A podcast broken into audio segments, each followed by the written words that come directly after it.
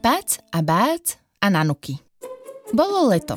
Bolo leto a bolo tak teplo, že Berta vyťahla vejár, ktorým sa divoko ovievala. Chodila po vrátnici, fúčala, zdvíhala paže a ovievala si pazuchy.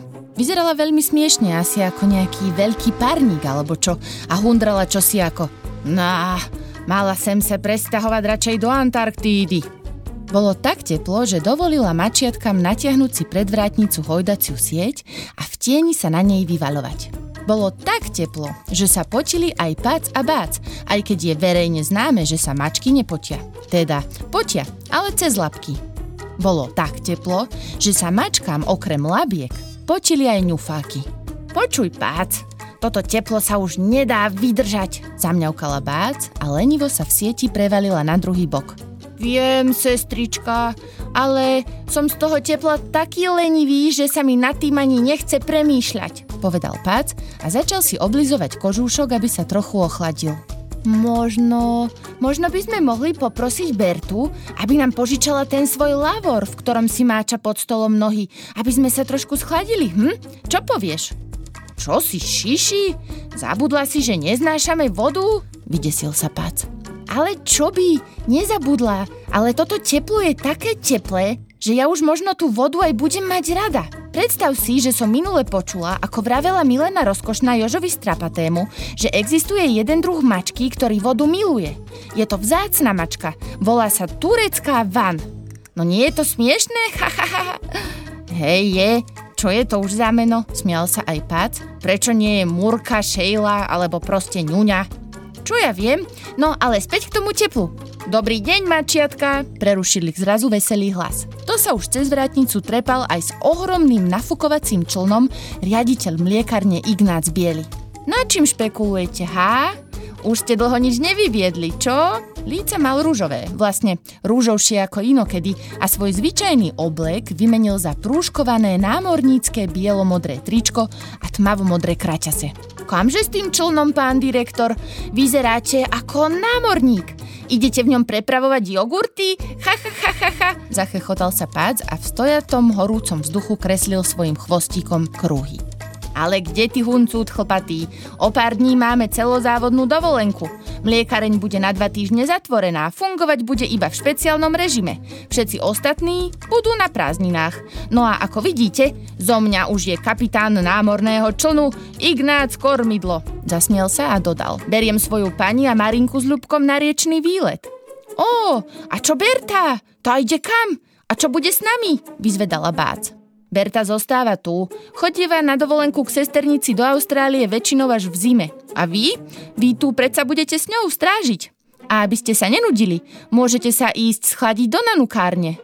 Kam? Zvolali spoločne mačiatka. No, rozhodli sme sa, že využijeme voľno na to, aby sme otestovali skúšobnú výrobu nanukov. Tak si tam odskočte a možno sa aj trochu schladíte. Zasmiel sa, Člen mu začal padať, takže začal riaditeľ smiešne poskakovať, ale teraz už musím uf, hodiť kam si túto rárohu. Nanu káreň bola pochopiteľne kúsok od jogurtárne. Do jogurtárne trúbkami prúdilo zo zásobníkov mlieko, z ktorého sa neskôr vyrobil jogurt najrôznejších príchutí. Niektorým sa plnili tégliky a po Časť čerstvúčkého jogurtu cestovala špeciálnym potrubím do nanukárne. Pác a bác dobehli k cedulke s nápisom Nanukáreň, zaklopali a otvorili im kvetoň palička. Tak sa volal ujo, ktorý na výrobu nanukov dohliadal. Bol, ako to už v mliekarničke chodilo, celý v bielom ochrannom odeve a rukou v rukavici si dal s mačičkami na privítanie pac. Nech sa páči, vitajte, pán direktor mi spomínal, že prídete. Určite sa už neviete dočkať tučniakov tučniakov? Akože naozajských? Vyvalili oči pac a bác na kvetoňa.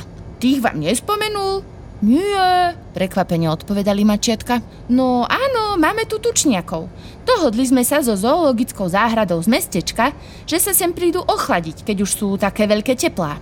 Zároveň sa tučniaky rozhodli, že nám chcú pomáhať a tak vozia na nuky do mraziarne. Majú z toho ohromnú zábavu. Jupi! Vykrikli mačiatka a už sa nevedeli dočkať, kedy stretnú nových kamošov. Mačky s kvetoňom prechádzali okolo veľkých nádob, v ktorých sa miešal jogurt, do ňoho sa primiešavali rôzne džemy, čokoláda a šľahačka. Kvetoň mačiatkam vysvetľoval, ako sa vyrábajú nanuky. Do niektorých pridávame aj náš ručne miešaný tvaroch. Budú úžasné. Všade to rozvoniavalo. Mačiatka zamilovane nasávali vôňu do ňufákov. Zrazu sa zjavil prvý tučniak, ktorý sa klzal aj s veľkou nádobou plnou čerstvých jahod. Posunul nádobu na špeciálnu plošinu, tá nádobu s jahodami zdvihla a vysypala k jogurtu, kde sa šľahali do ľahúčkej nadýchanej hmoty. Tu potom prevážali do miestnosti s nápisom plnička. Tam sa ľahúčka hmota plnila do nanukových formičiek. Tučniaci stáli pred prístrojmi, ktoré vyzerali ako malé snežné delá. Stláčali veľké farebné gombíky a zo snežného dela po stlačení gombíka vytriskla hmota, ktorá letela priamo do nanukových foriem. Tie posúval bežiaci pás, aby vždy nová dávka budúceho nanuku zasiahla nové prázdne formičky. Na inom mieste do naplnených formičiek putovali drevené paličky. Odtiaľ ich tučniaky prevážali do mrazničky, aby sa z nich stali naozajské nanuky. Paráda, vykrikol Pac. Môžem si to vyskúšať? Tučniak prikývol hlavou. Hlavou prikývol aj kvetoň. Vysvetlil Pacovi, čo a kedy má stlačiť a pridal k tomu zo pár ďalších zaujímavostí o nanukovej náplni. No túto sa použilo toľko a toľko jogurtu, toľko a toľko šľahačky, v takom a takom pomere, spolu s toľkými a toľkými kilami jahod, miešané toľko a toľko minút a možno by ste mohli robiť aj nanuky s príchuťou myší, povedal pác a kvetoň prevrátil očami. Myšacie nanuky, fuj. Alebo, alebo aspoň s rýbacou príchuťou, pokračoval pác a položil lapku na plniaci gombík. Počkaj, idem sa pozrieť k tým formičkám. Budem vidieť, ako ten jogurt letí priamo do... Chcela povedať bác, ktorá sa už rozbehla. Nestihla však dopovedať, lebo medzi tým pac stlačil farebný gombík a šplech! Celá dávka výbornej jahodovej hmoty pristala bác priamo na hlave. Jaj, jaj, juj! kričala bác a oblizovala sa, no medzi tým už pac stlačil tlačidlo opäť a ďalšia dávka jogurtu smerovala na jeho sestru. Skackala, skackala, pac sa nepozeral, lebo jednou labkou stlačal tlačidlo a aj s kvetoňom sa pozerali na tučniaka, ktorý práve predvádzal zábavné tučniačie kroky. Pác, pác, no tak, prestan to stláčať, kričala ryšavá, teda teraz skôr už rúžovo-jogurtovo ryšavá mačička a prskala jogurt na všetky strany. Pre pána mačkového Jána! Zvolal pác, keď tučniak dotancoval a opäť sa pozrel smerom k formičkám na nanuky. Prepač mi, sestrička. Báť sa nahnevane pozerala na brata, ten sa smial ako divý, smiali sa aj tučniaky, aj kvetoň, no keď zbadala svoj odraz v lesklej ploche na jednom z prístrojov, vyprskla do smiechu aj ona.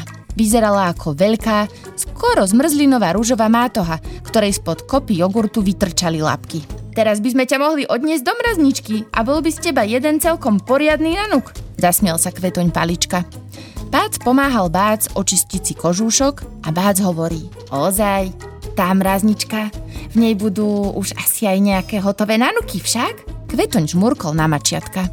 Budú a určite môžete nejaké ochutnať, dnes je fakt hrozné teplo. Tučniaci vás tam odprevadia, len pozor, nezabudnite sa tam pri jedení nanukov, aby sa nanuky nestali aj z vás.